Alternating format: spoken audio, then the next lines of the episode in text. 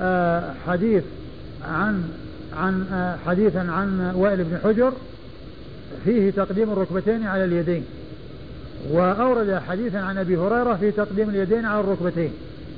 وقد اختلف العلماء في ذلك فمن العلماء من قوى حديث وائل بن حجر فقال بتقديم الركبتين على اليدين.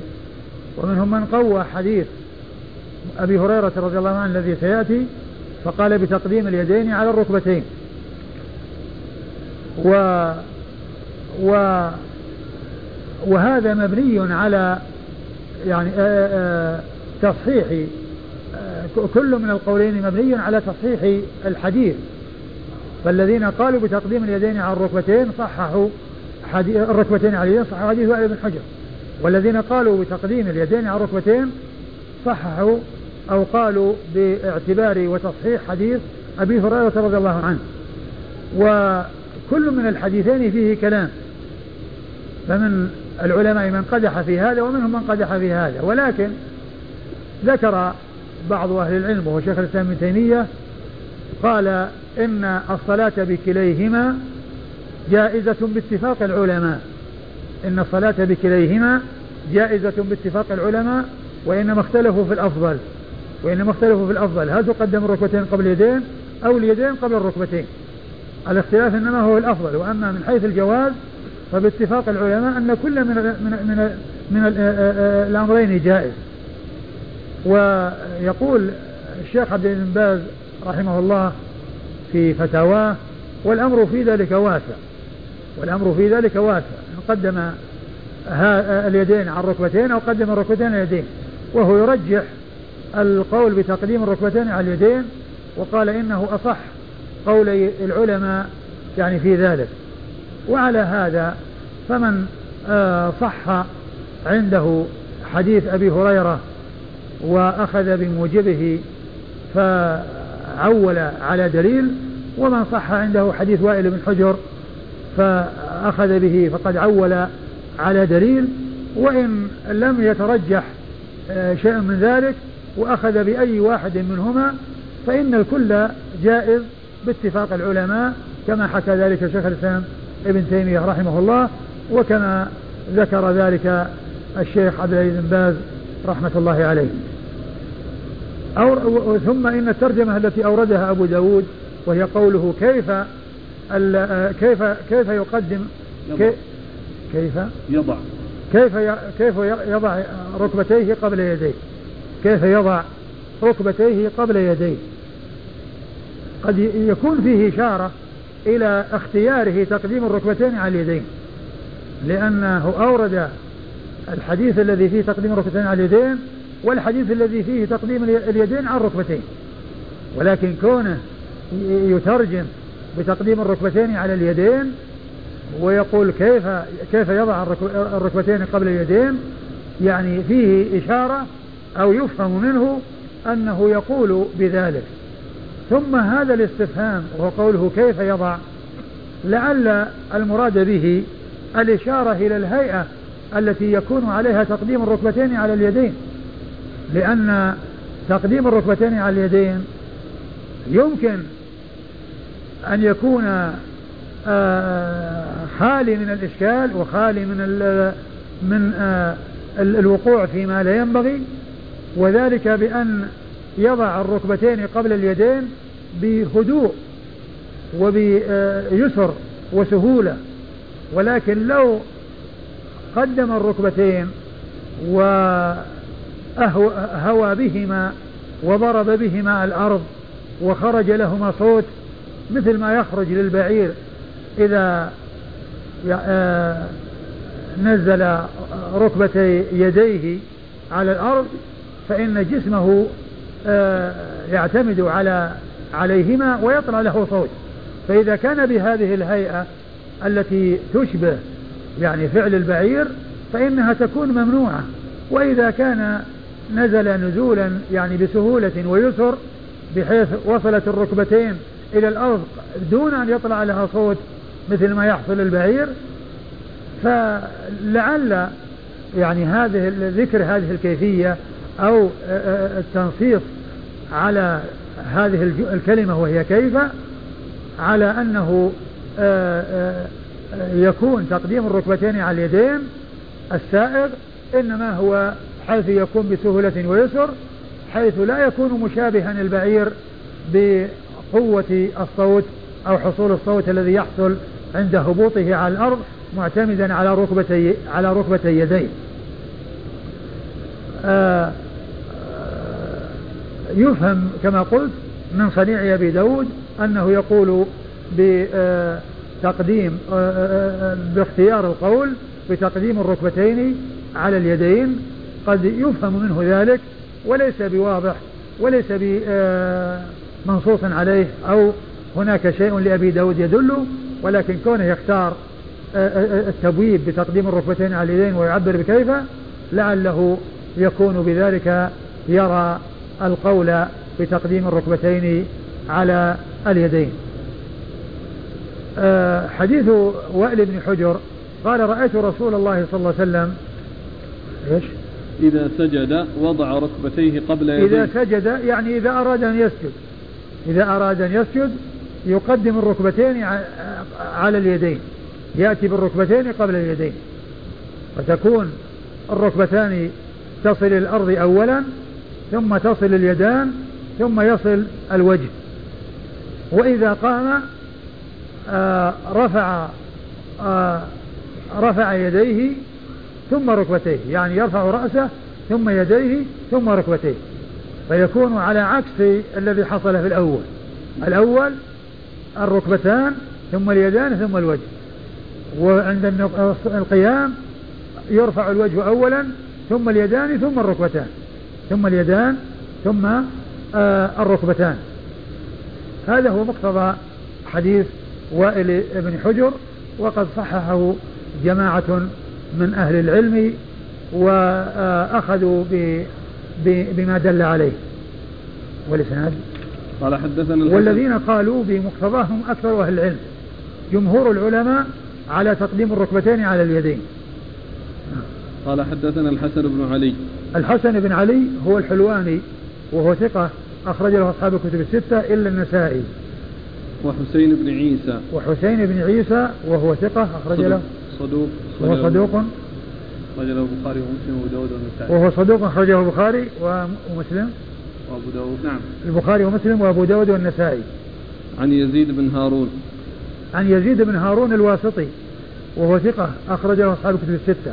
عن شريك. عن شريك ابن عبد الله النخعي الكوفي القاضي وهو صدوق آه، يخطئ كثيرا وتغير حفظه لما ولي القضاء.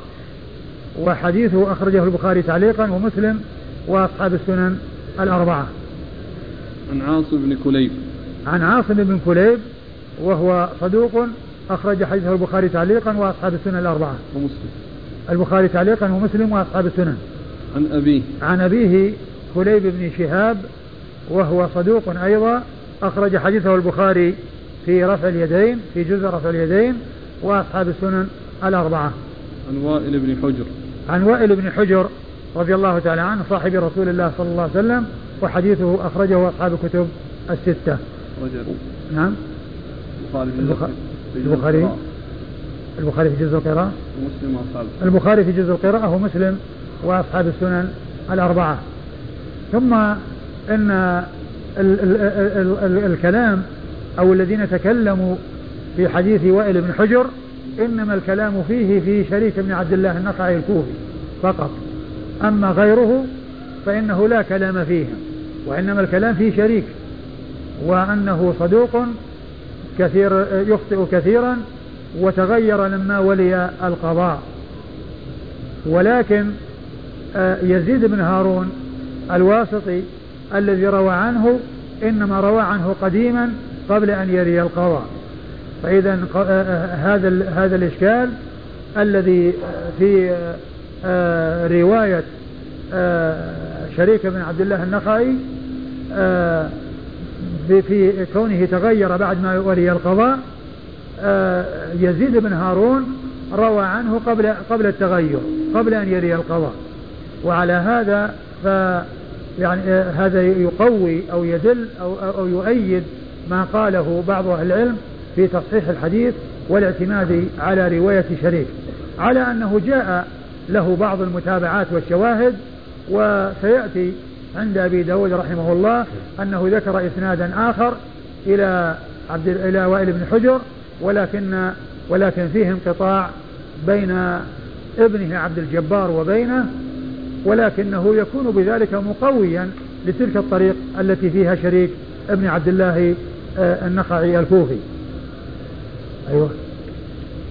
قال حدثنا محمد بن معمر قال حدثنا حجاج بن منهال قال حدثنا همام قال حدثنا محمد بن جحادة عن عبد الجبار بن وائل عن أبيه رضي الله عنه أن النبي صلى الله عليه وآله وسلم فذكر حديث الصلاة.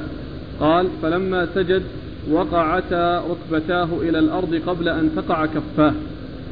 قال همام وحدثني شقيق قال حدثني عاصم بن كليب عن أبيه عن النبي صلى الله عليه وآله وسلم بمثل هذا.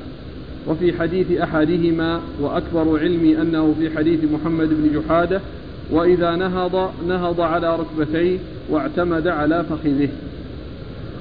ثم ورد أبو داود حديث عبد الجب حديث وائل بن حجر رضي الله عنه من طريق أخرى وهي مثل التي قبلها في أنه إذا سجد وقعتا ركبتاه وهذا الجمع بين الضمير والاسم الظاهر.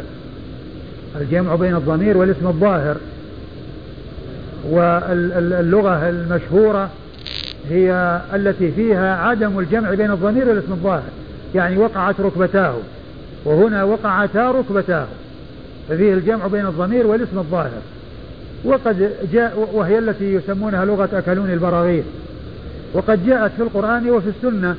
فمما جاء في القرآن قول الله عز وجل وأسروا النجوى الذين ظلموا. وأسروا النجوى الذين ظلموا. لأن فيه الاسم الظاهر وفيه الضمير. وفي الحديث يتعاقبون فيكم ملائكة. يتعاقبون فيكم ملائكة. ففيه الجمع بين الضمير والاسم الظاهر. فهي لغة يعني يجمع فيها بين الضمير والاسم الظاهر.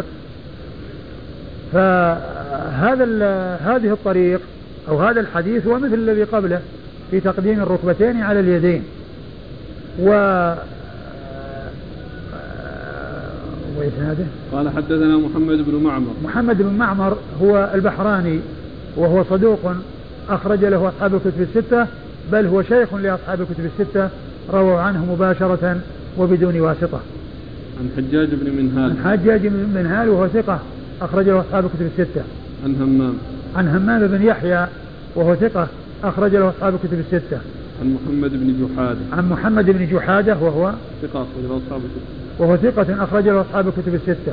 عن عبد الجبار بن وائل. عن عبد الجبار بن وائل وهو وهو وهو ثقة. وهو ثقة آآ آه، آآ آه، يروي عن أبيه آه، مرسلة. أرسل عن أبيه. يعني لم يسمع من أبيه روايته عن أبيه مرسلة. يعني فيه انقطاع بين عبد الجبار وبين أبيه وائل بن حجر. ووائل بن حجر مر ذكره وهذا الإسناد ليس فيه إلا إرسال آه، عبد الجبار عن أبيه.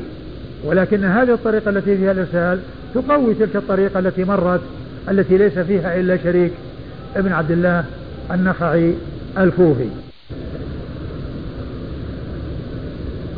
قال همام وحدثني شقيق قال حدثني عاصم بن كليب عن أبيه عن النبي صلى الله عليه وسلم بمثل هذا. ثم ذكر طريقا أخرى ولكنها مرسلة ليس فيها ذكر وائل بن حجر وإنما همام يروي عن شقيق عن عاصم بن كليب عن أبيه عن النبي صلى الله عليه وسلم فهو مرسل.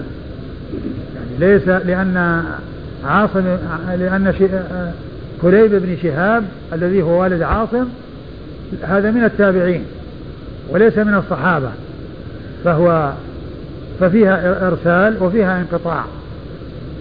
والإسناد قال همام. قال همام مر ذكره. وحدثني شقيق. وحدثني شقيق وهو أبو الليث وهو مجهول. نعم. أخرج له أبو داود وحده. عن عاصم بن كليب عن أبيه. عن عاصم بن كليب عن أبيه وقد مر ذكرهما. وفي حديث أحدهما وأكبر علمي أنه في حديث محمد بن جحادة وإذا نهض نهض على ركبتيه واعتمد على فخذه. يعني أنها أن أن أن يعني هذا الحديث هذا الحديث الذي جاء عن عبد عن عن وائل بن حجر. يعني في الأول ومرسلا في الثاني يقول أكبر ظني أن أن أحدهما وأغلب ظني أنه محمد بن جحادة يعني اللي في الإسناد الأول أنه ذكر الفعل عند القيام من السجود وهو أنه ينهض يعني معتمدا بيديه على ركبتيه بمعنى أنه رفع اليدين قبل ثم رفع الركبتين واعتمد عليهما. يعني آه، رفع يديه أولا وهو مطابق لحديث آه، وائل بن حجر المتقدم الذي من طريق شريك لأن آه، لأنه يقدم يرفع اليدين قبل الركبتين يرفع اليدين قبل الركبتين. وهنا قال رفع يديه معتمدا على ركبتيه يعني أنه رفع يديه قبل ركبتيه ثم اعتمد على ركبتيه بعد أن رفع يديه. وهو مطابق لما تقدم. يقول أن في أحد الطريقين اللي هي الطريق المرسلة أو الطريقة التي فيها انقطاع بين عبد الجبار وأبيه وأغلب ظني أنه في الطريق الأولى التي هي فيها محمد بن جحادة. قال حدثنا سعيد بن منصور قال حدثنا عبد العزيز بن محمد قال حدثني محمد بن عبد الله بن حسن عن أبي الزناد عن الأعرج عن أبي هريرة رضي الله عنه أنه قال قال رسول الله صلى الله عليه وآله وسلم إذا سجد أحدكم فلا يبرك كما يبرك البعير وليضع يديه قبل ركبتيه. ثم ورد أبو داود حديث أبي هريرة رضي الله تعالى عنه وهو يعارض حديث وائل بن حجر المتقدم أن النبي صلى الله عليه وسلم قال إذا سجد أحدكم فلا يبرك كما يبرك البعير وليضع يديه قبل ركبتيه وليضع يديه قبل ركبتيه. وهذا هو الذي اعتمد عليه بعض أهل العلم القائلين بعض أهل العلم القائلون بتقديم اليدين على الركبتين. وقوله وليضع فلا يبرك كما يبرك البعير. مشابهة الحيوانات جاء النهي عنها و وكون الإنسان لا يبرك كما يبرك البعير هذا من الأمور التي نهي عنها فيما يتعلق بمشابهة الحيوانات. لكن كيف بروك البعير؟ هذا الحديث فيه أنه قال يضع يديه قبل ركبتيه. يضع يديه قبل ركبتيه. وبعض الأحاديث جاءت في النهي عن بروك يبرك كما يبرك البعير. وليس فيها ذكر وليضع يديه قبل ركبتيه. فمن العلماء من قال إن هذه الجملة الأخيرة فيها انقلاب وبذلك يطابق حديث وائل بن حجر لأنه لا يبرك كما يبرك البعير لأنه سواء قدم ركبتيه لأنه إذا قدم ركبتيه يتصور أن يبرك كما يبرك البعير. وذلك بالهيئة التي أشرت إليها آنفا في أنه ينزل بقوة ويظهر لصوت ركبتيه اللتين في يديه صوت على الأرض حيث ينزل جسمه كله على, على عليها عليهما. فهذا فيه مشابهة حتى ولو قدم الركبتين. لأن الإنسان إذا فعل بأن أنزل ركبتيه بقوة وطلع لها صوت صار مشابها للبعير. وقالوا ففيه انقلاب. ومعناه وليضع ركبتيه قبل يديه. وليضع ركبتيه قبل يديه. وبذلك يكون موافقا لحديث وائل بن حجر. وبعض أهل العلم قال إنه لا, لا, لا قلب في ذلك. وأن المقصود أنه يضع يديه قبل ركبتيه حتى لا يكون مشابها للبعير. لأن البعير ركبتاه في يديه فهو يضع ركبته التي في يديه على الأرض. لكن إذا نظر بين اليدين والركبتين البعير يقدم اليدين على على اليدين والرجلين يقدم اليدين على الرجلين. عندما يبرك يقدم اليدين على على الرجلين. و فتقديم اليدين على الركبتين يعني بعض أهل العلم قال إنه لا قلب فيه وأن هذا في مخالفة لهيئة البعير. لأن البعير يقدم ركبتيه اللتين في يديه. وقد جاء في بعض في حديث سراقة في آه، آه، في آه، قصة الهجرة حيث قال ساخت يد فرسي بالأرض حتى بلغ بلغت الركبتين. يعني معناه فاليدان فيهما ركبتان. اليدان فيهما ركبتان. فقالوا إن المقصود بالركبتين هي يعني كون البعير يقدم ركبتيه فإذا قدم يديه لم يشابه البعير. إذا قدم يديه لم يشابه البعير لأن البعير يقدم ركبتيه. والقائلون بأن آه، بمقتضى حديث وائل بن حجر يقولون إن اليدين آه، تقدم البعير يقدم يديه قبل ركبتيه. يقدم يديه قبل رجليه. يقدم يديه قبل رجليه. والرجلان فيها ركبتان. والرجلان فيها ركبتان. وإن كان اليدان يكون فيهما ركبتان فيهما أيضا ركبتان إلا أن الحديث وائل بن حجر يدل على تقديم الركبتين قبل اليدين آه، وفي ذلك مخالفة لفعل البعير الذي يقدم يديه قبل ركبتيه أي الركبتين التي في يديه قبل رجليه قبل الركبتين التي في رجليه. وعلى هذا يكون الخلاف يعني بين الحديثين إما أن تكون مقلوبة يعني وليضع يديه قبل ركبتيه ويكون بذلك مطابق أو أنها باقية على ما هي عليه. والذين تكلموا أو الذين صححوا حديث وائل ضعفوا هذا الحديث من جهة عبد العزيز بن محمد الدراوردي الذي هو أحد آه الذي هو أحد رجاله. نعم الإسناد. قال حدثنا سعيد بن منصور. سعيد بن منصور هو ثقة أخرج له أصحاب كتب الستة. عن عبد العزيز بن محمد. عن عبد العزيز بن محمد الدراوردي. وهو صدوق آه صدوق. نعم. إيش؟ من كتابه إذا حدث من كتابه وضعيف إذا حدث من حفظه.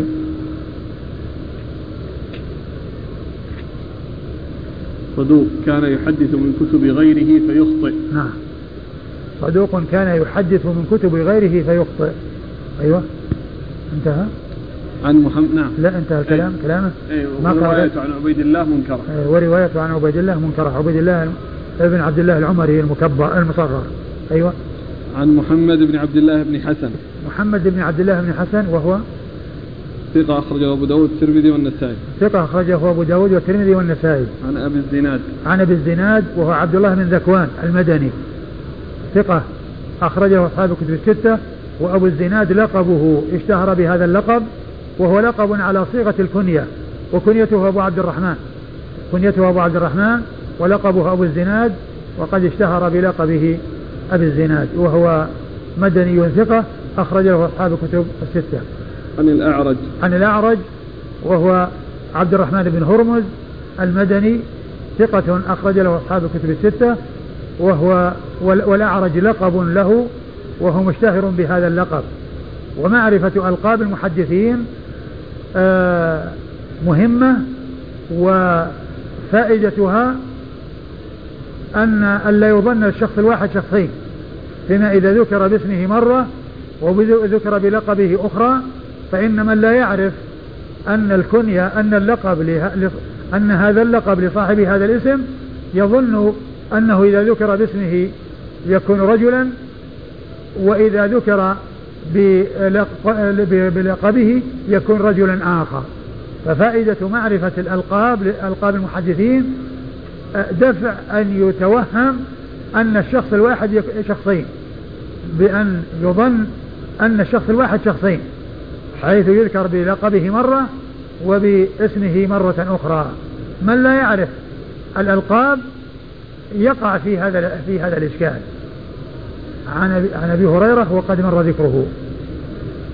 قال حدثنا قتيبة بن سعيد قال حدثنا عبد الله بن نافع عن محمد بن عبد الله بن حسن عن أبي الزناد عن الأعرج عن أبي هريرة رضي الله عنه أنه قال قال رسول الله صلى الله عليه وآله وسلم يعمد أحدكم في صلاته فيبرك كما يبرك الجمل. ثم ورد حديث أبي هريرة يعمد أحدكم في صلاته فيبرك كما يبرك الجمل. يعني إنكار يعني في همزة الاستفهام محذوفة. أيعمد أحدكم؟ يعني إنكار. يعني لا يفعل ذلك. وهذا فيه النهي عن مشابهة الحيوانات ومشابهة الجمل في البروك وسواء قدم فإنه إذا قدم ركبتيه يتصور أن يبرك كما يبرك الجمل كما أشرت إلى ذلك. وإذا قدم يديه أيضا يبرك كما يبرك الجمل إما بالهيئة حيث ينزل بقوة أو بكون البعير يقدم يديه على ركبتيه أي الركبتان اللتان في الرجلين نعم قال حدثنا قتيبة بن سعيد قتيبة بن سعيد بن جميل بن طريف البغلاني ثقة أخرج له أصحاب كتب الستة. عن عبد الله بن نافع. عن عبد الله بن نافع وهو الصائغ وهو نعم وهو ثقة صحيح الكتاب في حفظه لين. ثقة صحيح الكتاب في حفظ لين أخرج له البخاري في الأدب المفرد ومسلم وأصحاب السنن. البخاري في الأدب المفرد ومسلم وأصحاب السنن. عن محمد بن عبد الله بن حسن عن أبي الزناد عن الأعرج عن أبي هريرة. عن محمد بن عبد الله بن حسن عن أبي الزناد عن الأعرج عن أبي هريرة وقد مر ذكرهم ثم هذا الحديث لا يقال إنه شاهد لحديث أبي هريرة المتقدم لأن هذا فيه النهي عن بروك البعير والذين يقولون بتقديم الركبتين على اليدين يقولون بالنهي عن بعدم البروك كما يبرك البعير. ولكن يكون شاهدا لو جاء فيه وليضع يديه قبل ركبتيه. وليضع يديه قبل ركبتيه يكون مؤيدا له. لكنه لما جاء خاليا من قوله وليبرك كما يبرك بقي محتملا. فلا يعارض ما جاء في حديث وائل بن حجر. لأن ما فيه إلا النهي عن بروك البعير والنهي عن بروك البعير آآ آآ آآ القائلين بحديث وائل يقولون إن ذلك مخالفة لبروك البعير لأن البعير يقدم الركبتين اللي في اليدين على الركبتين اللي في الرجلين. والذين يقولون بمقتضى الحديث اللي هو الحديث أبي هريرة المتقدم يقولون بتقديم اليدين على الركبتين آه واليدان فيهما ركبتان فيكون آه آه تقديم اليدين على الركبتين آه من الإنسان هو الذي فيه مشابهة للبعير. نعم. قال رحمه الله تعالى باب النهوض في الفرد. نعم. نعم. أرى أربع دقائق. أربع دقائق. والله تعالى أعلم وصلى الله وسلم وبارك على عبده ورسوله نبينا محمد وعلى آله وأصحابه أجمعين. ونتوقف أه عن التدريس إلى يوم السبت القادم إن شاء الله.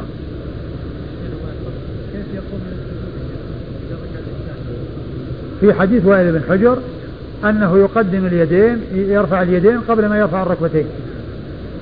يعني معناه أنه يرفع يديه ثم يرفع ركبتيه هذا مقتضى حديث وائل بن حجر. والأمر في ذلك كما سبق أن مر عن شيخ الإسلام ابن تيمية وعن الشيخ عبد العزيز بن باز رحمة الله على الجميع بأن الأمر في ذلك واسع. جزاكم الله خيرا وبارك الله فيكم ونفعنا الله بما قلتم. يقول السائل هل يكتفي المصلي حال السجود سبحان ربي الأعلى أم يقول سبحان ربي الأعلى وبحمده؟ يكتفي, يكفي أن يقول سبحان ربي الأعلى. وهذا هو الذي لا بد منه يعني يأتي مرة واحدة. و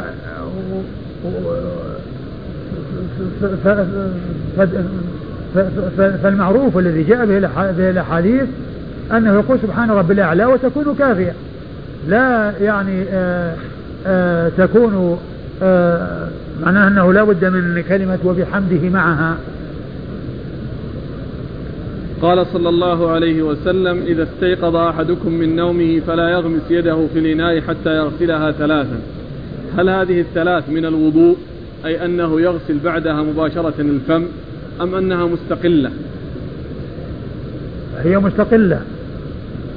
غسل اليدين عندما يبدأ في, في الوضوء هي مستقلة لأن لأنه إذا كان من نوم الليل إذا كان القيام من النوم فيجب أن يغسلها وإذا كان من غير ذلك يستحب أن يغسلها يستحب أن يغسل اليدين قبل أن يدخلها في الإناء. وإذا كان يعني من القيام من النوم من نوم الليل فإنه يجب عليه أن يغسلها كما جاء بذلك الحديث عن رسول الله صلى الله عليه وسلم. وليس وليس هذا من آه يعني فروض الوضوء وإنما هو من الأمور التي تسبق الوضوء. الأمور التي تسبق الوضوء. لكنه يجب عليه عند القيام من النوم نوم الليل ويستحب له إذا لم يكن إذا لم يكن الوضوء عند القيام من, النوم. يكون مستحبا. وعندما يتوضأ يغسل يديه حتى يديه. يعني عندما يغسل اليدين بعد غسل الوجه يغسل اليدين من أطراف الأصابع إلى المرفقين. من أطراف الأصابع المرفقين. لا يجزي غسلهما في البداية عن الغسل إذا جاء محله وهو غسل اليدين. لأن ذاك إما واجب بسبب القيام من النوم أو مستحب حتى تكون اليدين نظيفة عند إدخالهما في الإناء.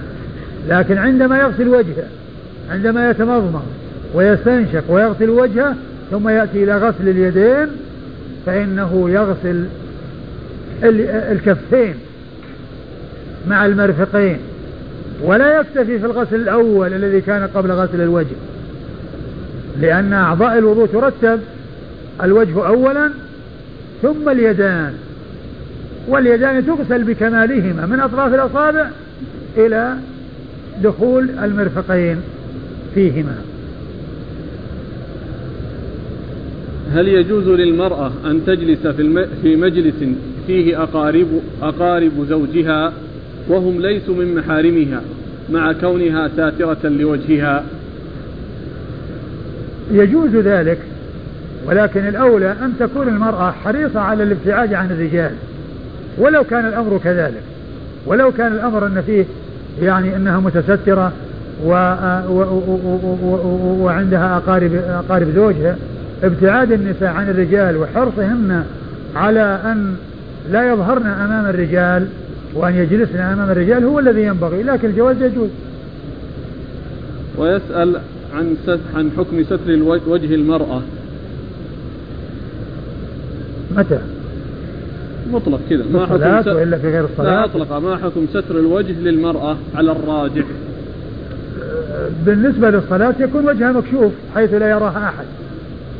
والله تعالى أعلم وصلى الله وسلم وبارك على عبده ورسوله نبينا محمد وعلى آله وأصحابه أجمعين.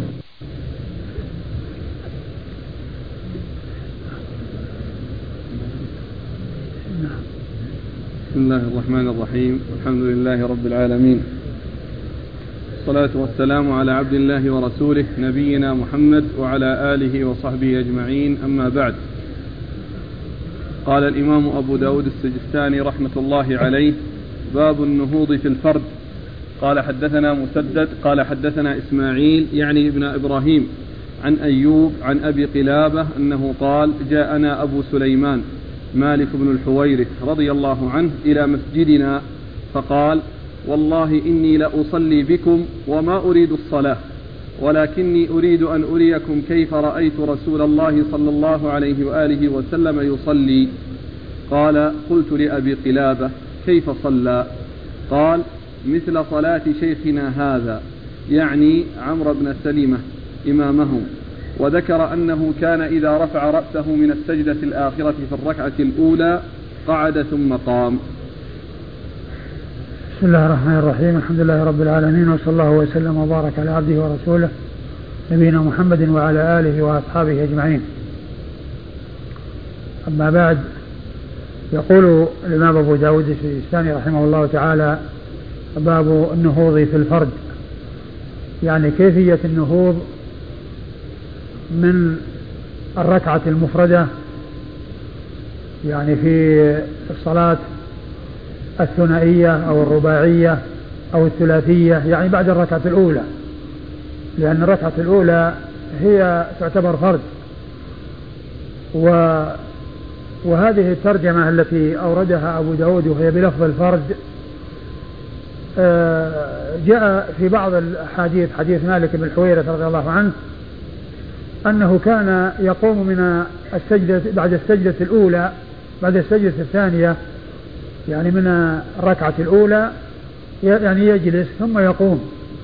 ولكنه جاء في بعض روايات حديثه إذا قام من وتر وهذا أشمل من كلمة الفرد لأن الوتر يشمل الفرد ويشمل يعني الثلاث يعني بعد الأولى وبعد الثانية.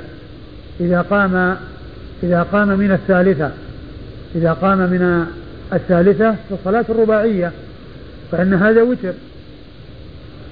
فترجمة فيها ذكر الفرد وجاء ذكر الركعة الأولى وجاء ذكر الوتر ولفظ الوتر أشمل من الفرد لأنه يشمل القيام من الأولى والقيام من الثالثة في الصلاة الرباعية لأنه يقوم من وتر. فكان يجلس يعني قبل أن ينهض يعني جلسة يسيرة جدا ليس لها دعاء وليس لها ذكر وإنما يقوم من سجوده ويجلس قاعدا يعني قليلا يسيرا جدا ثم يقوم. ويسميها العلماء جلسة الاستراحة. يسميها العلماء جلسة جلسة الاستراحة. وقد جاءت بها الأحاديث عن رسول الله صلى الله عليه وسلم من حديث مالك بن الحويرث. من ذلك حديث مالك بن الحويرث الذي مع الذي معنا في هذا الباب.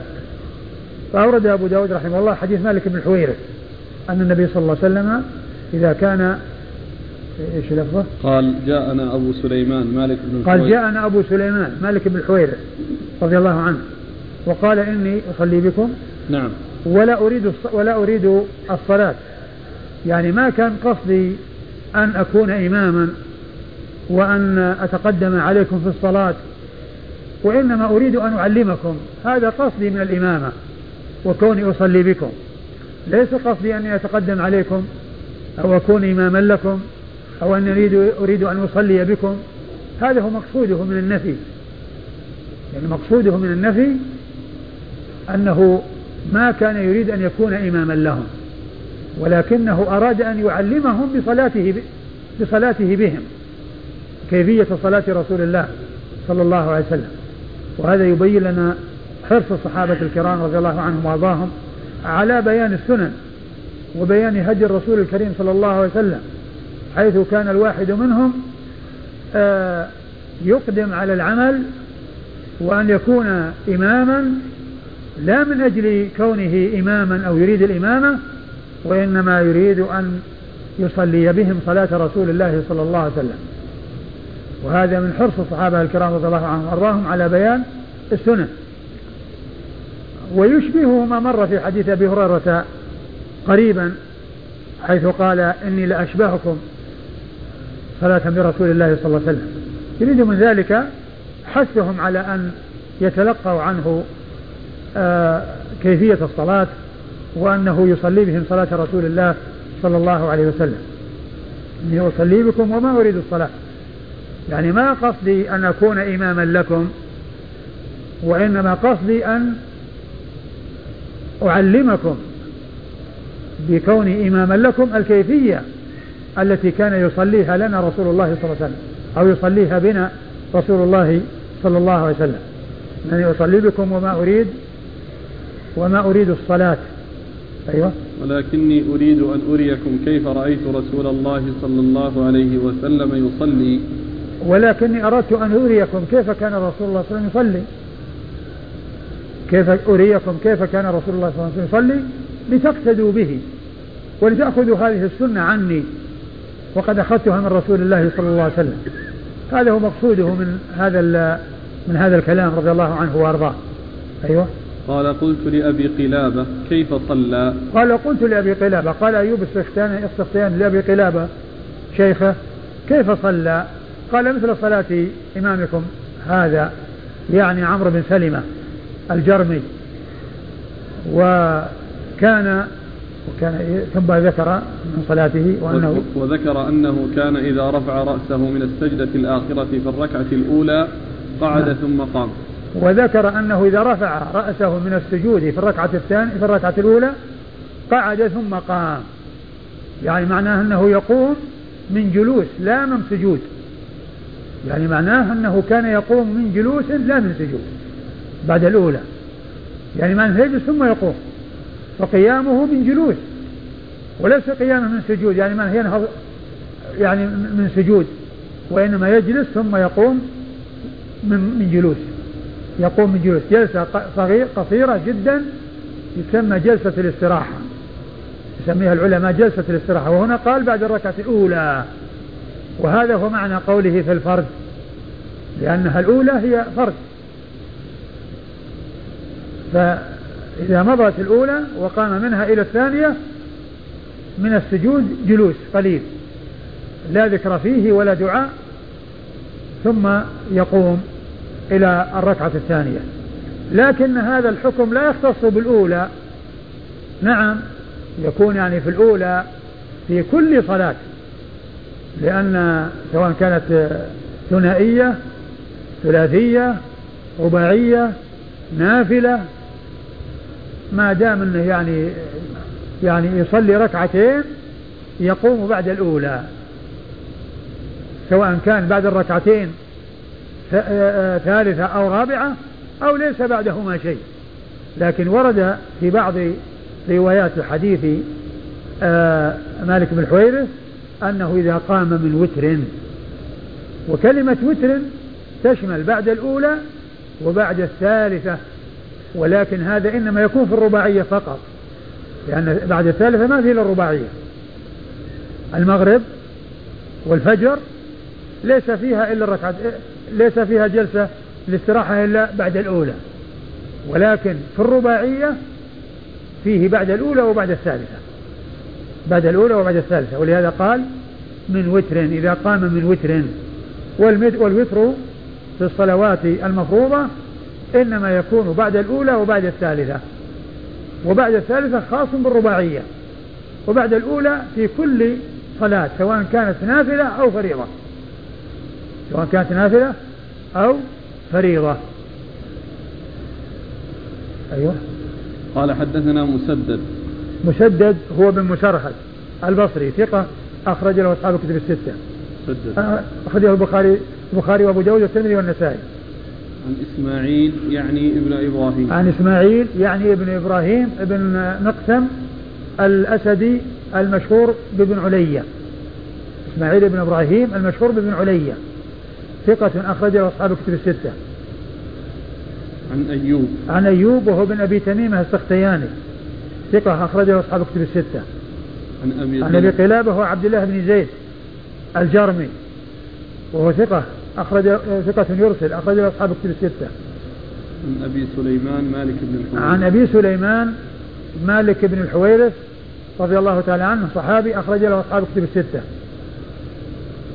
قال حدثنا زياد بن أيوب قال حدثنا إسماعيل عن أيوب عن أبي قلابة أنه قال جاءنا أبو سليمان مالك بن الحويرث رضي الله عنه إلى مسجدنا فقال والله إني لأصلي وما أريد الصلاة. ولكني أريد أن أريكم كيف رأيت رسول الله صلى الله عليه وآله وسلم يصلي؟ قال فقعد في الركعة الأولى حين رفع رأسه من السجدة الآخرة. ثم ورد حديث مالك بن الحويرث من طريق أخرى وهو مثل الذي قبله وفيه أنه وكذلك مثل الذي قبله بعد أن قام من السجدة الأولى من السجدة الثانية من الركعة الأولى قعد. يعني ثم قام. فيكون قيامه إلى الركعة الثانية من جلوس لا من سجود. يقوم من جلوس لا من سجود. وجلسة الاستراحة اختلف فيها العلماء منهم من استحبها لحديث مالك بن الحويرث ومنهم من لم يستحبها وقال إنه لا يجلس لها ويقولون إن ذلك إنما كان بعدما كبر وبعدما يعني آآ آآ بدن صلى الله عليه وسلم فيكون هناك ذلك الجلوس إنما هو لحاجة. لكن الأصل هو الاقتداء به ولم يكن يعني آه، وليس هناك شيء يدل, يدل على أن ذلك إنما لأمر عرض لرسول الله صلى الله عليه وسلم. والأصل هو الاقتداء به في ما جاء عنه إلا ما جاء التنصيص عنه صلى الله عليه وسلم بأن ذلك الفعل الذي فعله إنما هو لعارض مثل كونه صلى بالناس جالسا لما صلى بالناس جالسا وأشار إليهم أن يجلسوا بعد أن صلوا وراءه قياما لأمر عارض وأما هنا ما في شيء يدل عليه. نعم. قال حدثنا زياد بن أيوب. زياد بن أيوب ثقة. أخرج حديثه البخاري وأبو داود والترمذي والنسائي. البخاري وأبو داود والترمذي والنسائي مثل مسدد عن إسماعيل عن أيوب عن, عن أبي إسماعيل وهو بن علية عن أيوب عن أبي قلابة عن مالك بن الحويرث وقد مر ذكرهم في الإسناد الذي قبل هذا.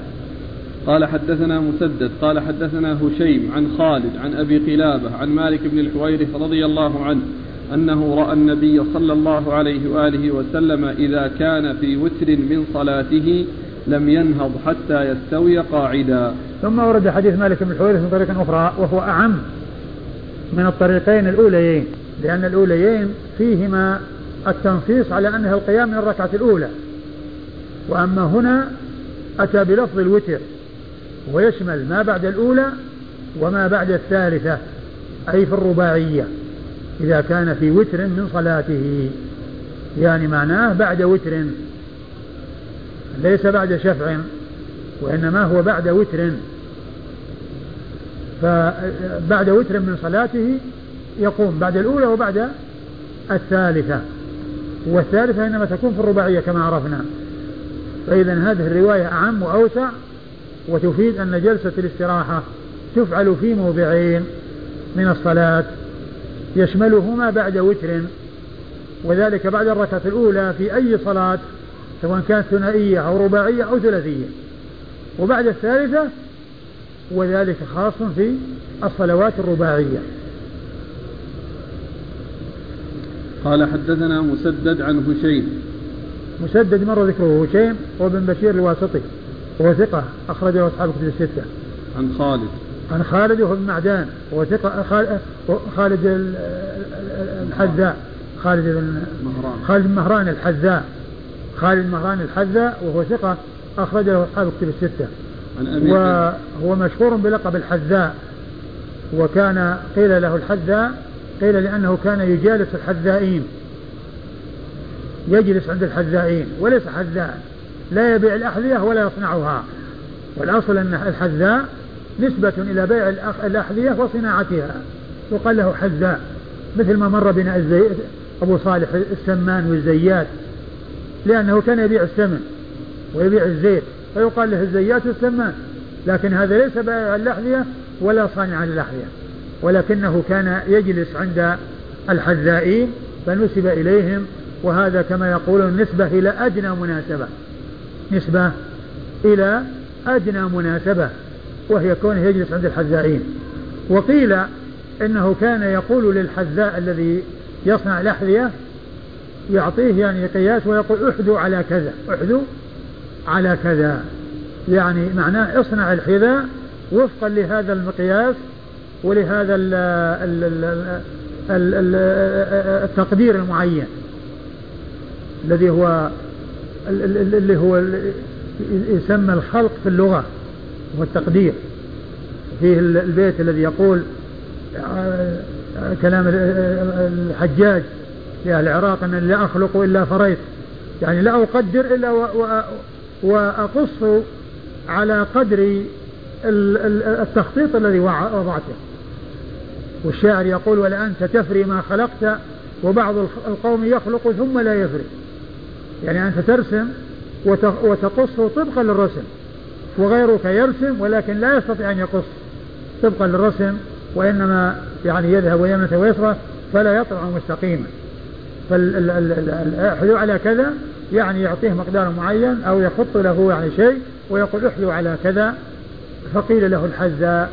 قيل إنه قيل له الحذاء لذلك. إما لكونه يجلس عند الحذائين أو لكونه يقول للحذاء احذو على كذا. أي اصنع وفقا لهذا المقياس أو وفقا لهذا المقدر أو التقدير. آه عن عن إيش؟ عن أبي قلابة عن أبي قلابة. عن أبي قلابة عن مالك بن الحويرث وقد مر ذكرهما.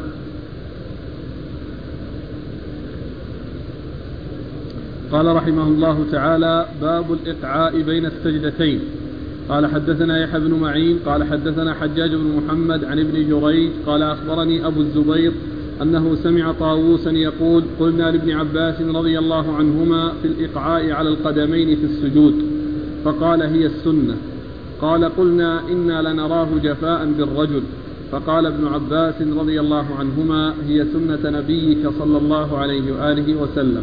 ثم ورد أبو داود رحمه الله الإقعاء بين السجدتين وهو الجلوس على العقبين يعني كون القدمين منصوبتين مستقبلا ببطونهما القبلة ويجعل إليته على العقبين لا يفترش ولا يتورك لا ليس فيه افتراش ولا تورك لم يفترش رجله اليسرى ولم يجعل وركه على الأرض وإنما يجعل إليته أو إليتيه على عقبيه. وقدمه منصوبتان على الأرض. مثل نصب الأولى اللي هي اليمنى في حال التشهد أو في حال الجلوس بين السجدتين سواء كان مفترشا أو متوركا. لأن الأولى اليمنى تنصب. فتكون اليمنى واليسرى كلهما منصوبتان وهو, وهو جالس عليهما. هذا هو الإقعاء الذي جاء في حديث ابن عباس والذي جاءت في السنة عن رسول الله صلى الله عليه وسلم. وهناك إقعاء محرم لا يجوز وهو إقعاء الكلب. وهو كونه يجلس على إليتيه ويرفع ساقيه ويضع يديه على الأرض. كالكلب إذا أقعى. هذه الهيئة لا تجوز. ولكن هذه الهيئة التي يقال لها إقعاء جائزة. و وإن وذلك بين السجدتين فقط لأنها وردت بين السجدتين والجلوس بين السجدتين معلوم أنه جلوس خفيف بخلاف التشهد فإنه جلوس طويل لم يأتي ما يدل على, الإقعاء فيه ثم أيضا فيه مشقة لأن كل إنسان يجلس مدة طويلة وهو يعني جالس على عقبيه يكون فيه مشقة ولكنه ورد في بين السجدتين الإقعاء بهذه الطريقة عن ابن عباس رضي الله عنه وقال إنها سنة نبيكم محمد صلى الله عليه وسلم أي أن أنه أن ذلك مرفوع إلى رسول الله عليه الصلاة والسلام.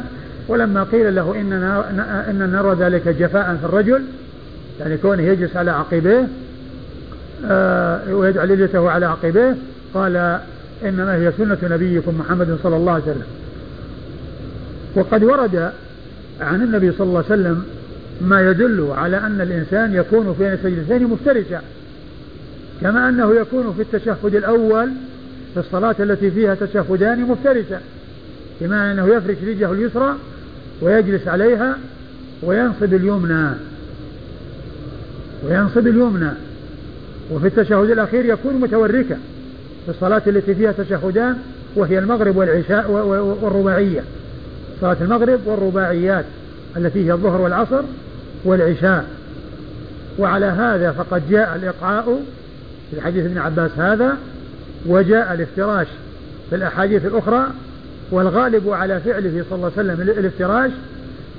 فإذا فعل الافتراش وفعل الإقعاء بين السجدتين فكل ذلك سنة وأما بالنسبة للتشهد ففيه الافتراش والتورك وليس فيه إقعاء أي الإقعاء الذي جاءت به السنة بين السجدتين وأما الإقعاء الذي هو كإقعاء الكلب فإنه لا يجوز في أي حال من الأحوال نعم ها؟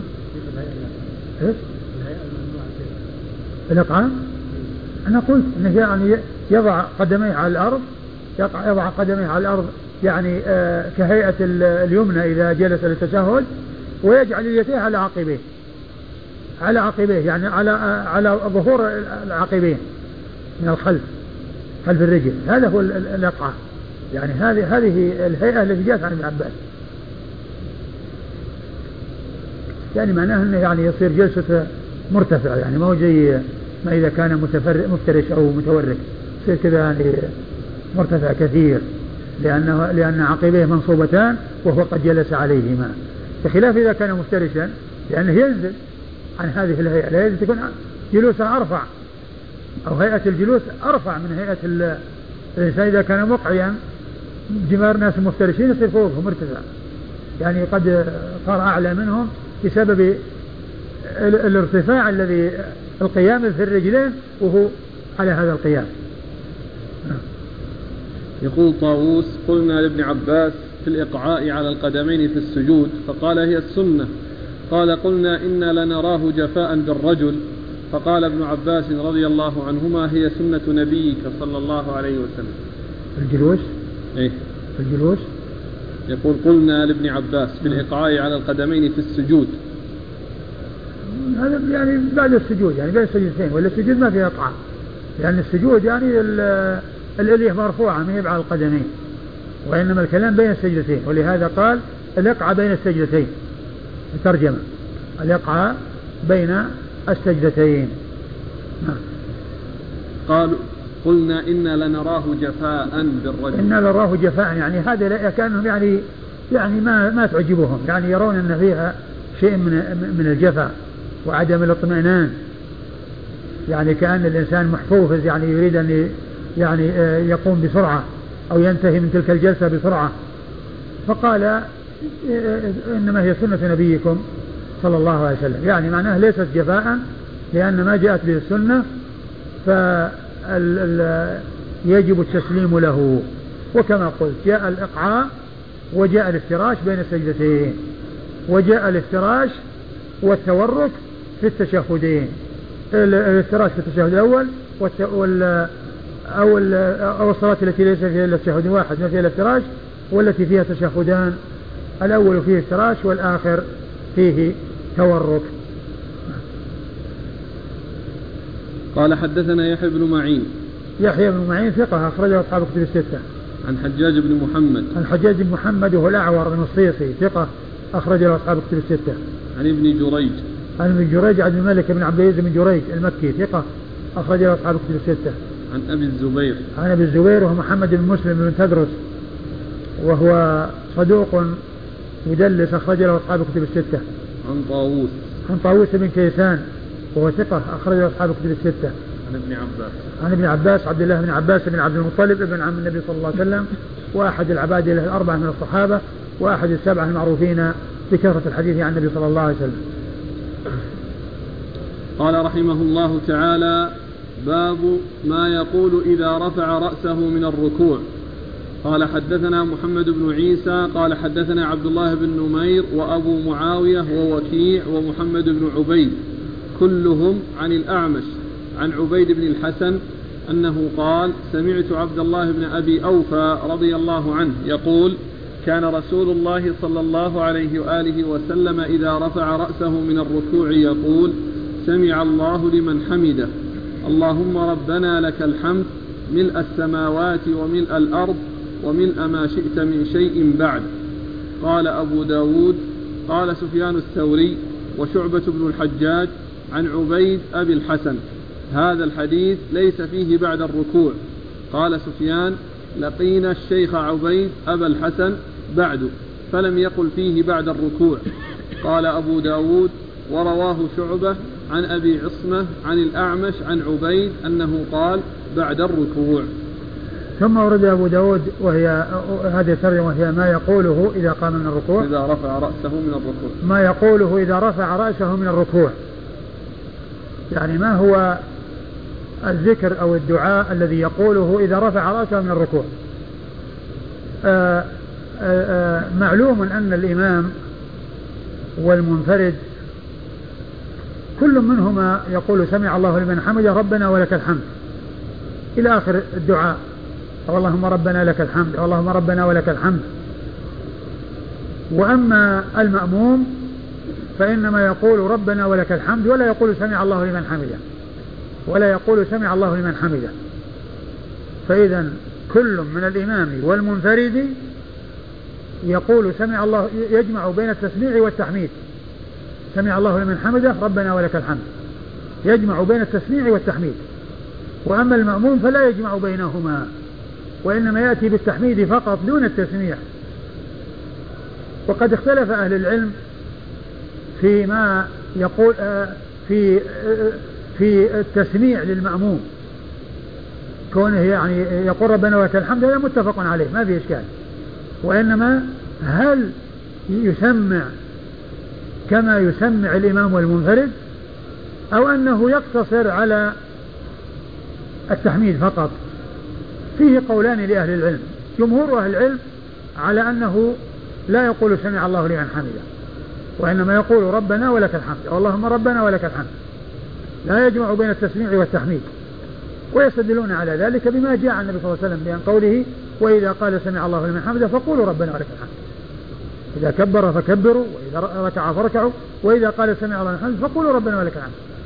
فلو كان المأموم يقول مثل ما يقول الإمام لقال وإذا قال سمع الله حمده فقولوا سمع الله لمن حمده ربنا ولك الحمد. مثل ما قال وإذا إذا كبر فكبروا. إذا كبر فكبروا. يعني ائتوا بمثل ما يأتي به. فلكونه صلى الله عليه وسلم بين يعني أنه عند عندما يقول الإمام سمع الله حمده قولوا ربنا ولك الحمد. معناه هذا هو الذي يقال. هذا هو الذي يقوله المأموم. وبعض أهل العلم قال إنه يجمع بين التسميع والتحميد. ويستدل على ذلك بعموم قوله صلى الله عليه وسلم صلوا كما رأيتموني صلي وهو يجمع بين التسميع والتحميد. وهو يجمع لكونه إمام يصلي بالناس يجمع بين التسميع والتحميد. صلوا كما رأيتموني صلي والإمام وهو صلى الله عليه وسلم يسمع إذا المأموم يسمع مثله. لكن هذا العموم يعني بين هذا الحديث الذي فيه ما يقوله بعد ال بعد ال بعد قول الإمام سمع الله محمد هو الله اللهم ربنا لك الحمد أن ذلك يخرج عن هذه القاعدة أو هذا العموم. وهو نظير قوله صلى الله عليه وسلم إذا سمعتم النداء فقولوا مثل ما يقول المؤذن. ثم لما جاء في التفصيل قال وإذا قال حي على الصلاة حي على الفلاح قولوا لا حول ولا قوة إلا بالله. يعني ما قال قولوا حي على الصلاة حي على الفلاح. فإذا هو مستثنى من قوله إذا سمعتم النداء فقولوا مثل ما يقول هذا عام. فإذا يخرج منه ما دل الدليل على أنه لا يقول مثل الإمام مثل المؤذن. وكذلك هنا يخرج منه ما دل الدليل على أنه لا يقول مثل الإمام.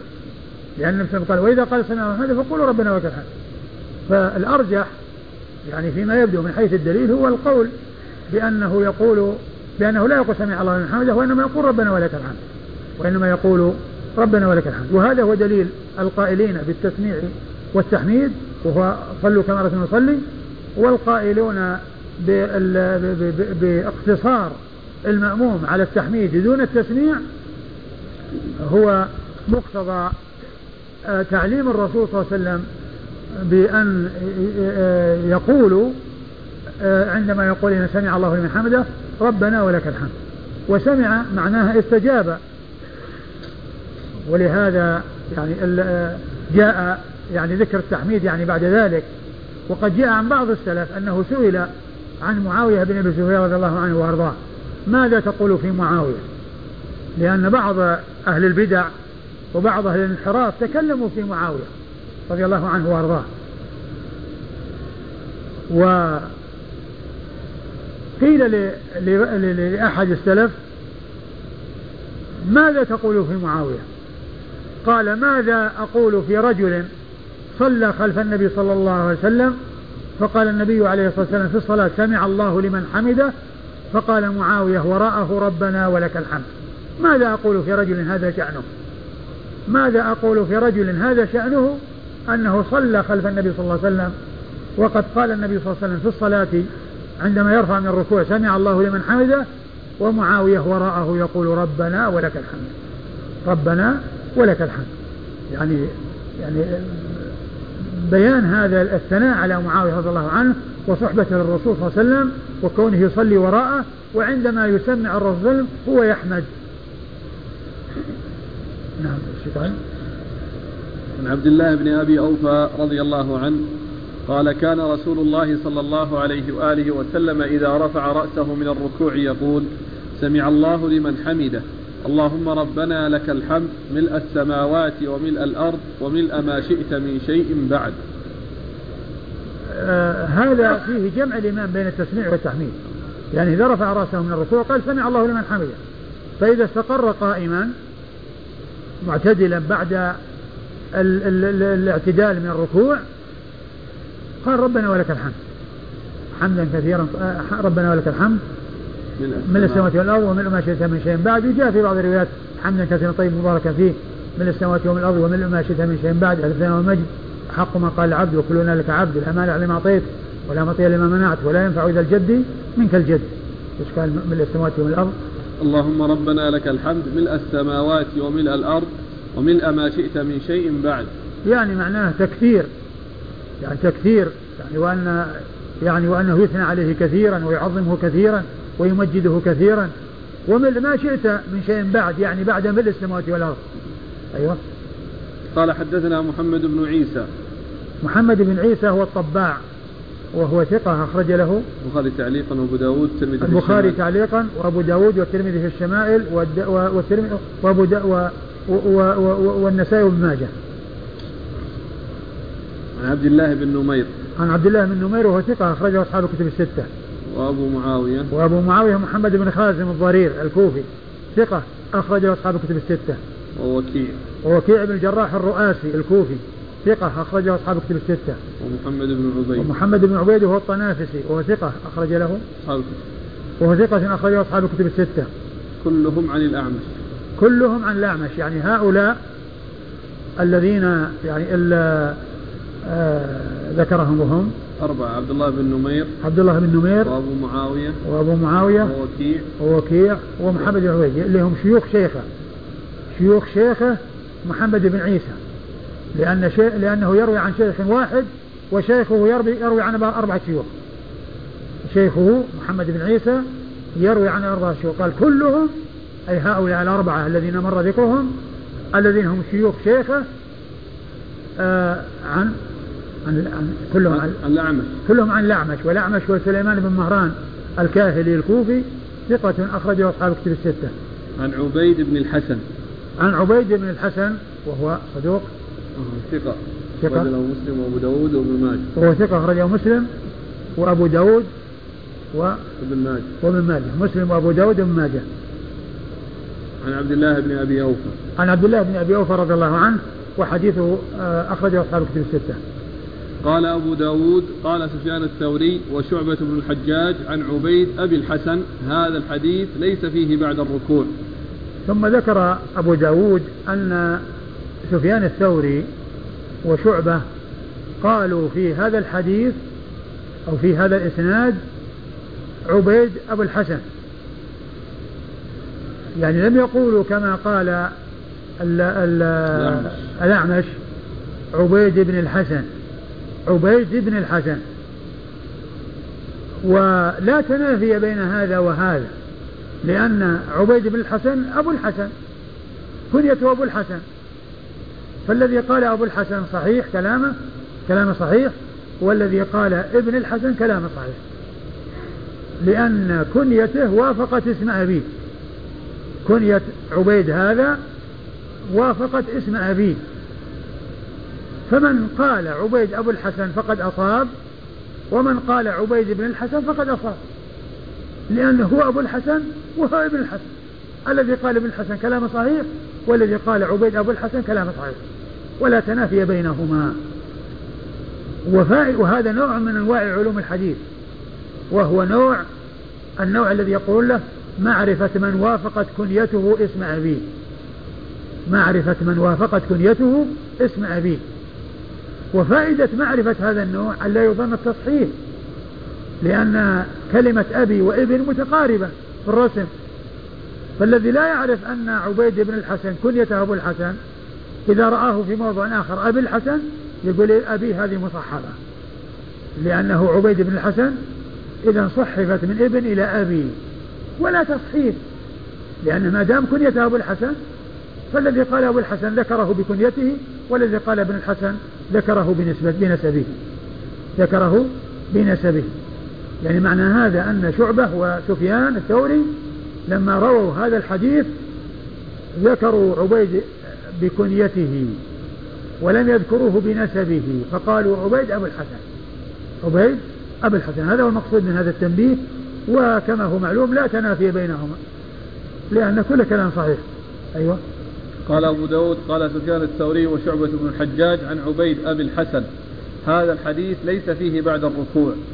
هذا الحديث يعني الذي في رواية آه، آه، شعبة وسفيان الثوري ليس في بعد الركوع وإنما فيه كان يقول كذا وكذا. ما ما في شيء إذا قام من الركوع أو بعد الركوع بعد الركوع أو إذا قام من الركوع.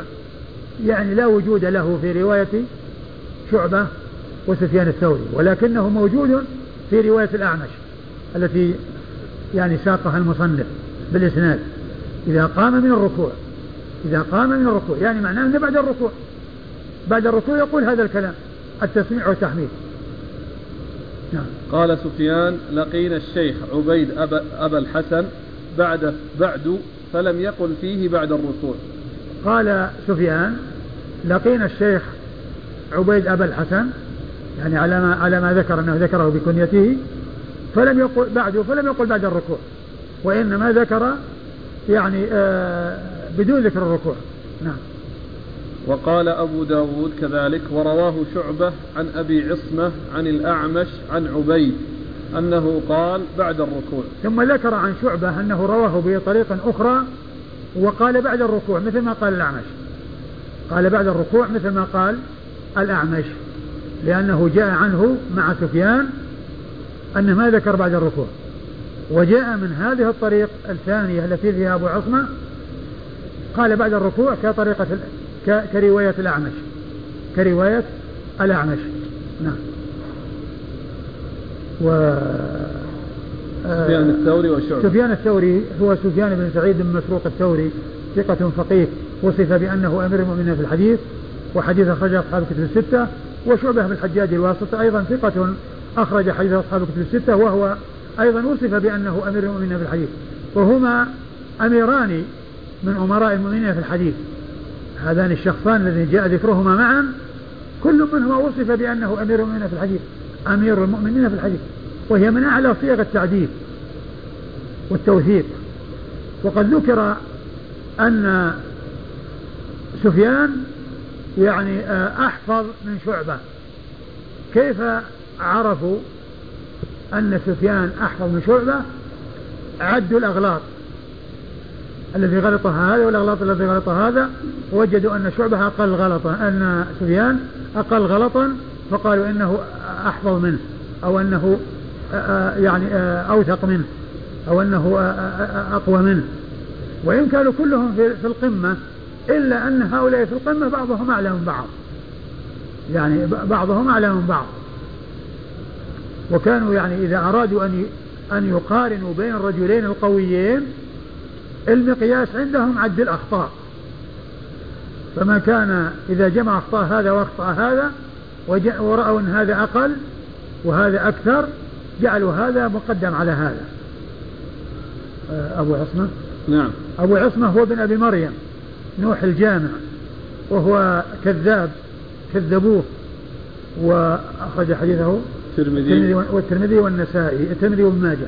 الترمذي وابن ماجه في التفسير. الترمذي وابن ماجه في التفسير. يعني ليس من رجال أبي داود. ولهذا ما ذكر أنه من رجال أبي داود لأنه ما جاء في الإسناد وإنما جاء يعني في في المتابعات. نعم.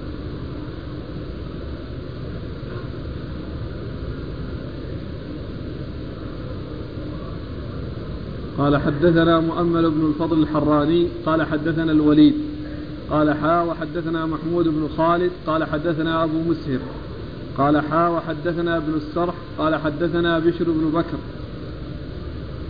قال حا وحدثنا محمد بن مصعب. محمد بن محمد. محمد بن محمد بن مصعب. قال حا وحدثنا محمد بن محمد بن مصعب. قال حدثنا عبد الله بن يوسف. كلهم عن سعيد بن عبد العزيز عن عطية بن قيس عن قزعة بن يحيى عن أبي سعيد الخدري رضي الله عنه أن رسول الله صلى الله عليه وآله وسلم كان يقول حين يقول سمع الله لمن حمده اللهم ربنا لك الحمد ملء السماء. قال مؤمل ملء السماوات وملء الأرض وملء ما شئت من شيء بعد أهل, أهل الثناء والمجد أحق ما قال العبد. وكلنا لك عبد لا مانع لما أعطيت زاد محمود ولا معطي لما منعت ثم اتفقوا ولا ينفع ذا الجد منك الجد. وقال بشر ربنا لك الحمد. لم يقل اللهم لم يقل محمود اللهم. قال ربنا ولك الحمد. ثم أورد أبو داود رحمه الله حديث أبي سعيد الخدري أنه يعني حين يقول سمع الله لمن حمده يقول ربنا ولك الحمد. يعني أنه حين يسمع يحمد فيجمع بين التسميع والتحميد صلى الله عليه وسلم. وهو إمامهم. وقد عرفنا أن الإمام والمنفرد يجمعون بين التسميع والتحميد. وأما المأموم فيأتي بالتحميد دون التسميع. يأتي بالتحميد دون التسميع على خلاف بين أهل العلم. الأقوى أنه لا يجمع بينهما وإنما يأتي بالتحميد وحده. فإذا هذا الحديث حديث سعيد يدل على الذكر بعد الركوع وما يقوله بعد الركوع وأن الإمام يقول سمع الله لمن حمده ربنا ولك الحمد. من الثناء والمجد. أيوه. أحق ما قال العبد وكلنا لك عبد لا أيوه. مانع لما أعطيت. زاد محمود ولا معطي لما منعت. أيوه. زاد محمود الذي هو أحد شيوخه محمود بن خالد. في آه، أحد شيوخه الأربعة لأن عنده أربعة طرق.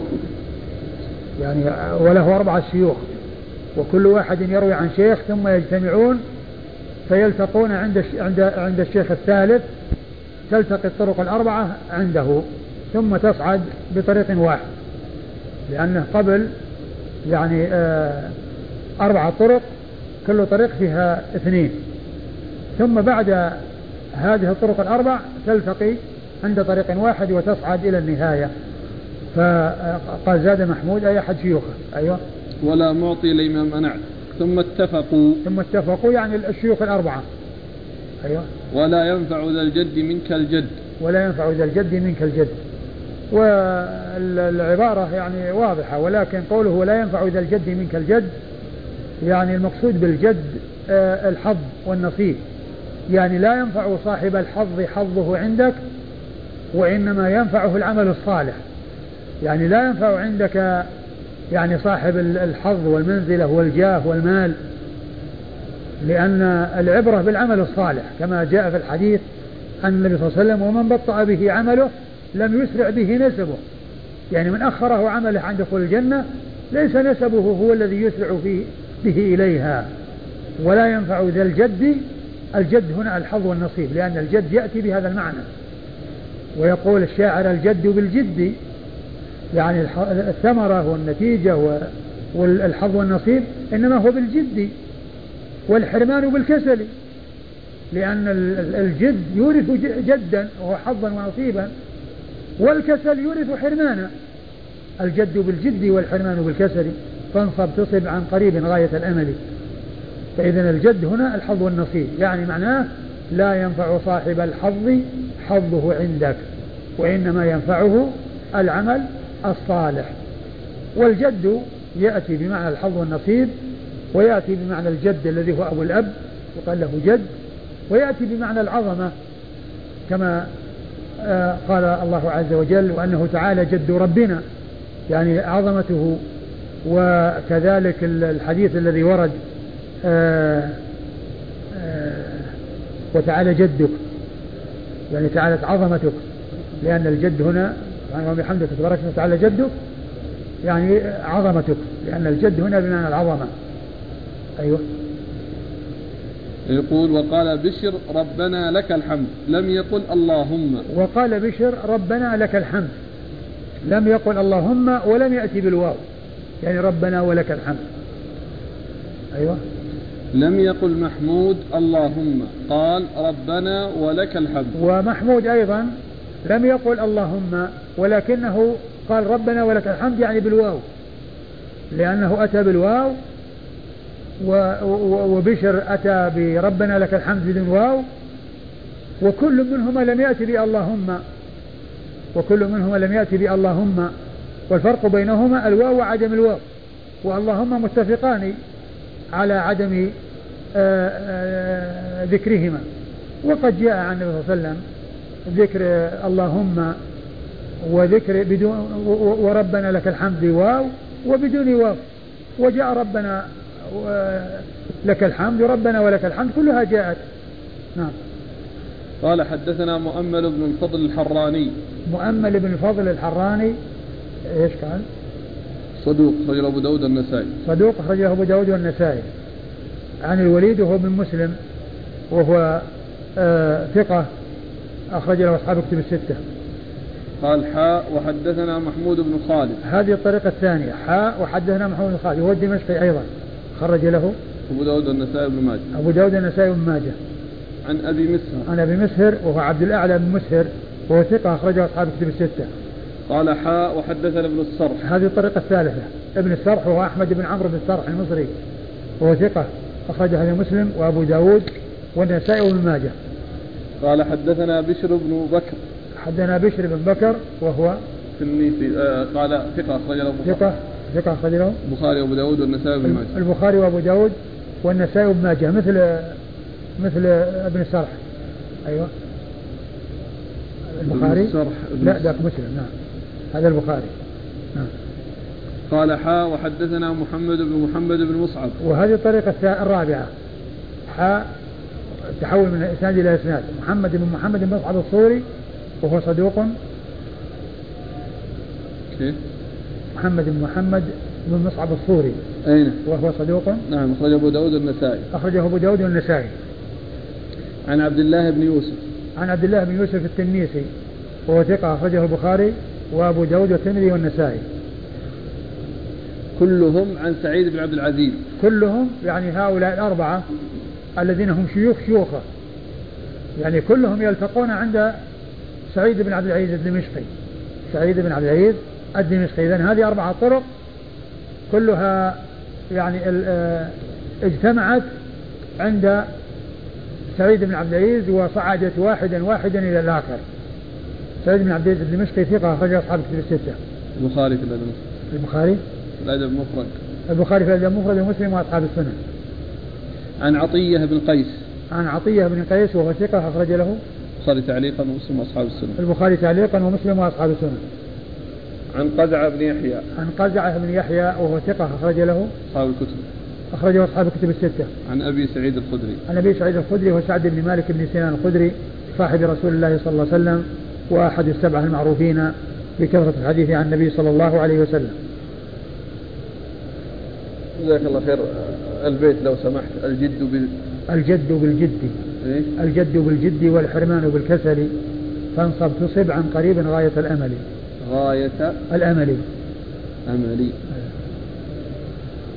قال حدثنا عبد الله بن مسلمة عن مالك عن سمي عن أبي صالح السمان عن أبي هريرة رضي الله عنه أن رسول الله صلى الله عليه وآله وسلم قال إذا قال الإمام سمع الله لمن حمده فقولوا اللهم ربنا لك الحمد فإنه من وافق قوله قول الملائكة غفر له ما تقدم من ذنبه.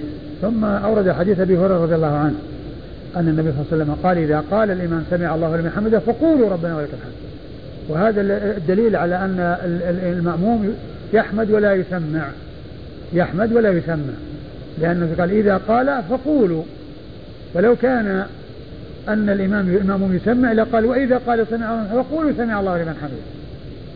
وإذا قال سمع الله لمن حمده فقولوا سمع الله.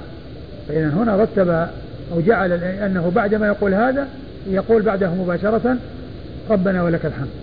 ثم قال من وافق إيش؟ قوله قول الملائكة. من وافق قوله هذا يدل على أن الملائكة يقول ربنا ولك الحمد.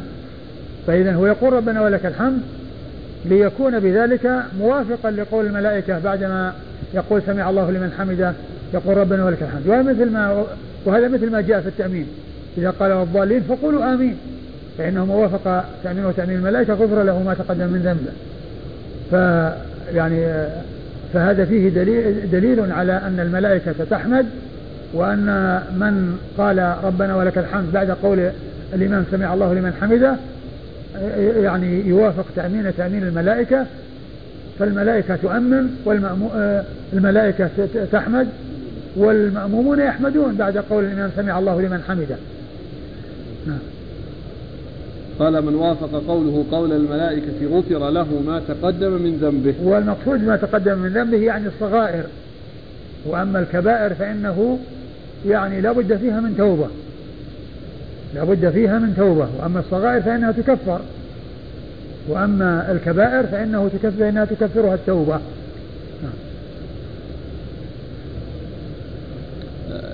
الملائكة تقول آمين وتقول سمع الله لمن حمده. لا تقول ربنا ولك الحمد. تقول ربنا ولك الحمد. إيه يعني والمأمون يقول ربنا ولك الحمد. مثل المأمون مثل الملائكة. لكن أنا قصدي السؤال الله عليك يعني هم يعني يحضرون الصلاة يعني ما وجه ليش يقولون آمين؟ المصلي لأنه يتابع إمامه لا بس يعني الملائكة معلوم يعني آه الملائكة تقول آمين ويعني طبعا هم يحضرون مجالس الذكر يحضرون يعني ال ال ويؤمنون يعني يعني فهم يحمدون يعني بعدما يقول الإمام وكذلك هم يقولون آمين إذا قال قال المغضوب عليهم الضالين آمين. فمن وافق تأمينه تأمين الملائكة غفر له. ومن وافق قوله قال الملائكة هنا هي الحمد فهم يحمدون. ومن يحمد مثل الملائكة ويقول في الوقت الذي يقول فيه الملائكة ربنا ولك الحمد يغفر له ما تقدم من ذنبه. وليس معناهم أنهم يصلون. لا ليس بلازم أنهم يصلون ابدا. ليس بلازم يصلون مع الناس وإنما يحضرون صلاة الناس.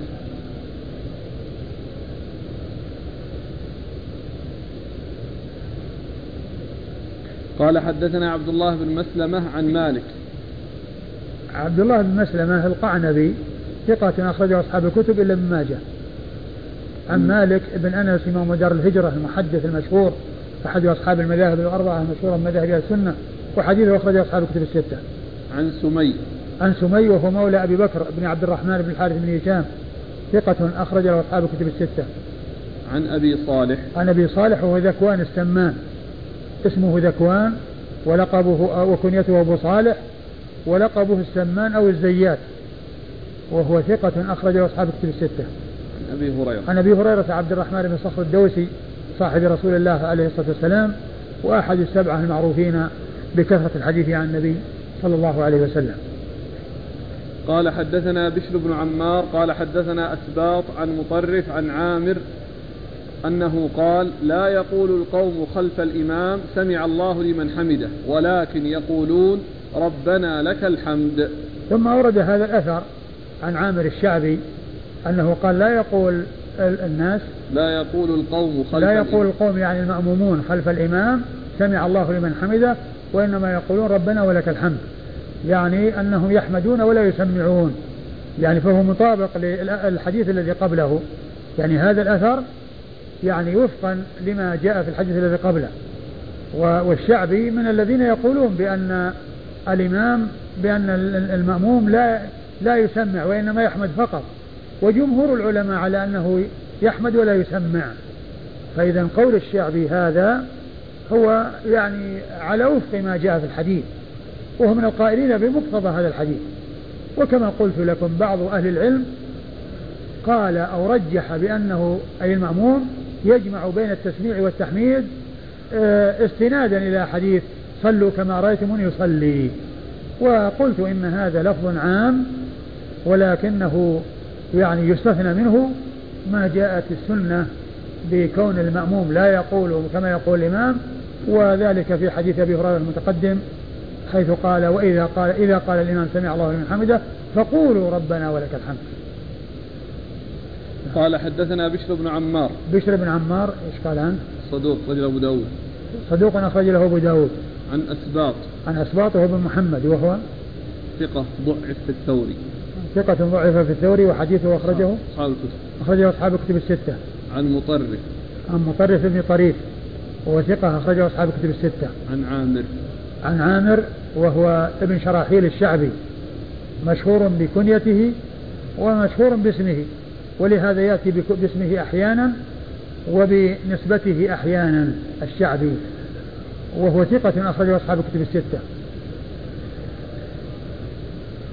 وعامر الشعبي هذا هو الذي نقل عنه أنه قال في الرافضة القولة المشهورة التي يقول أن اليهود والنصارى فضلوا الرافضة بخصلة. إذا قيل لليهود من خير أهل ملتكم؟ قالوا أصحاب موسى. وإذا قيل للنصارى من خير أهل ملتكم؟ قالوا أصحاب عيسى. وإذا قيل للرافضة من شر أهل ملتكم؟ قالوا أصحاب محمد صلى الله عليه وسلم. يعني اليهود والنصارى أحسن منهم في هذه الطريقة. أحسن منهم بالنسبة لأصحاب أنبيائهم. فهم يقولون اليهود عن أصحاب عن أصحاب موسى أنهم خير الناس ويقول النصارى عن أصحاب عيسى أنهم خير الناس خير أهل ملتهم والرافضة يقول عن أصحاب محمد إنهم شر أهل ملته هذا الذي قاله الشعبي رحمة الله عليه. قاله رافضي شاعر في قصيدة سيئة. يعني قال فيها نفس الكلمة اللي قال الشعبي. بعد موت الشعبي بمئات السنين. يقول ذلك الشاعر السيء. يقول أهم خير أمة أخرجت للناس؟ استفهام إنكار. أهم خير أمة أخرجت للناس؟ هيهات ذاك بل أشقاها. هيهات أن يكونوا خير أمة أخرجت للناس. أصحاب محمد صلى الله عليه وسلم. بل أشقاها أي أشقى أمة أخرجت للناس. نفس الكلام الذي قاله الشعبي يعني فاه به هذا الرافضي. وهذا يدلنا على خبث الرافضة وأن خبثهم متناهي للغاية. نعم. إذ أن خير الناس عندهم شر الناس. وهذه الانتكاس كما قال ابن كثير رحمه الله عند تفسير قول الله عز وجل آه في سورة التوبة آه والسابقون الأولون من المهاجرين ثم قال يعني ذكر آه، وأن الرافضة هم الذين وقال وأفهامهم منكوسة وكذا معكوسة وجاب كلام يعني يعني يدل على سوءهم وعلى خبثهم. نعم. قال رحمه الله تعالى باب الدعاء بين السجدتين. ما بقي من الوقت إلا دقيقتين أو ثلاث. والله تعالى أعلم وصلى الله وسلم وبارك على عبده ورسوله نبينا محمد وعلى آله وأصحابه أجمعين. جزاكم الله خيرا وبارك الله فيكم ونفعنا الله بما قلتم. آه، في أول الدرس يقول الأخ أورد أبو داود رحمه الله حديثين الأول والثاني.